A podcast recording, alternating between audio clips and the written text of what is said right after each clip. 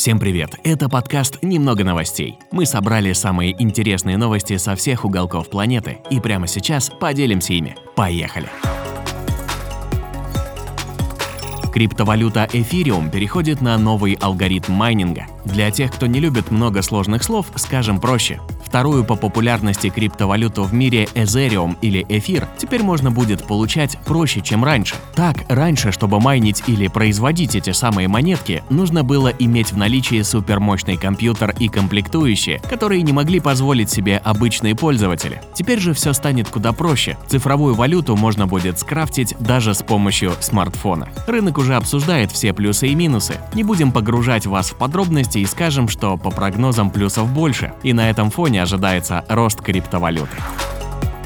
Налоговые органы Японии объявили конкурс среди людей в возрасте от 20 до 39 лет. Его участники должны предложить способы склонить молодежь к большему потреблению алкоголя, пишет Financial Times. Причина инициативы заключается в том, что в 2011 году на долю алкогольной продукции приходилось 3% всех налоговых поступлений в Японии, а к 2020 году цифра упала до 2%. Участникам конкурса Sake Viva нужно представить новые продукты продукты и дизайны, а также способы поощрения употребления спиртного дома. Поднимем рюмочку за бюджет Японии. Уровень Рейна, одной из главных рек Германии, находится на минимальной отметке, а в некоторых районах река обмельчала до 40 сантиметров. Это может создать реальную угрозу для экономики страны, так как судоходство по Рейну сильно затруднено. 80% товаров в стране передвигаются именно по воде. Это миллионы тонн. В случае частичного прекращения судоходства это будет экономическая катастрофа. В последний раз Рейн был таким мелким в 2018 году, и в тот год промышленность потеряла почти 3 миллиарда долларов, потому что товары не были доставлены до места назначения. Самолет в Эфиопии пролетел мимо посадочной полосы, потому что два его пилота уснули в кабине прямо во время полета. Диспетчер аэропорта долгое время не могла связаться с летчиками для получения информации о посадке. Все это время, пока пилоты видели красочные сны, самолет снижался на автопилоте, и после сигнала тревоги об отключении автоматического управления мужчины проснулись, вышли на связь и вовремя среагировали, успев перехватить управление и сесть со второго захода. Стоит отметить, что в африканских авиакомпаниях подобные случаи нередки, и это вызывает обеспокоенность у властей и местного населения. Благо в этом случае все обошлось без жертв, и летучий голландец успешно посадили. Apple уведомляет своих клиентов о необходимости скорейшего обновления версии ПО, так как разработчики обнаружили уязвимость, благодаря которой взломщики могут управлять почти всем функционалом вашего смартфона. Мошенники могут получить доступ к банковским счетам, информации из соцсетей, личным фото и другим контактам. Обновление 15.6.1 уже доступно, и его можно скачать и установить. Также обновление советуют установить и на компьютеры Apple с операционной системой Monterey. До сих пор официально официальных заявлений о взломах системы Apple не делала.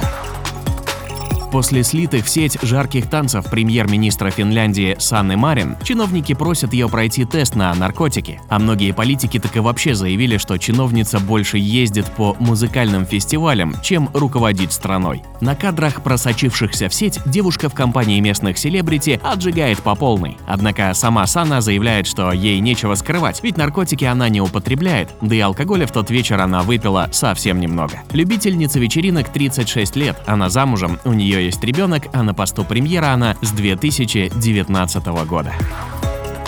Погода этим летом не прекращает удивлять. На Францию несколько дней назад обрушился шквалистый ветер. Скорость его составила больше 200 км в час. В результате стихии погибло по меньшей мере 5 жителей, а сам ураган обрушился на Корсику. Среди жертв 13-летняя девочка, которую придавило вырванным деревом. Также скончалась 73-летняя женщина, когда она ехала за рулем своего автомобиля в поисках укрытия, на нее упала крыша пляжной хижины. Среди пострадавших есть крайне тяжелые. Что удивительно, на севере Франции до сих пор царит сильнейшая засуха и нет ни малейших намеков на изменение ситуации. Некоторые европейские страны, в особенности граничащие с РФ, начали сокращать количество выдаваемых россиянам туристических виз. Таким образом, страны Евросоюза предлагают ограничить передвижение россиян на отдых, в том числе и в другие страны Шенгенского соглашения. Однако после всех ограничений общее количество выданных виз почти не сократилось, заявляют представители власти. Смог накрыл Москву в середине недели. Из-за пожаров в Рязанской области легкая дымка добралась до Москвы. Жители ощущали запах гари в своих домах и на улицах, а власти просили внимательнее отнестись к состоянию своего здоровья, чаще проветривать помещение в случае появления отдышки немедленно обратиться к врачу. Проблема возникла из-за сокрытия реальных площадей возгорания рязанскими властями, поэтому на тушение пожаров было отправлено недостаточное количество пожарной техники. Сейчас дымка разве развеялась. Роскомнадзор выделил 57,7 миллионов рублей на разработку системы Oculus, которая должна искать экстремистские материалы, призывы к митингам и пропаганду нетрадиционных сексуальных отношений по видео, картинкам и перепискам в чатах. Мощность системы должна составить 200 тысяч изображений в сутки. Изготовить ее собираются к декабрю.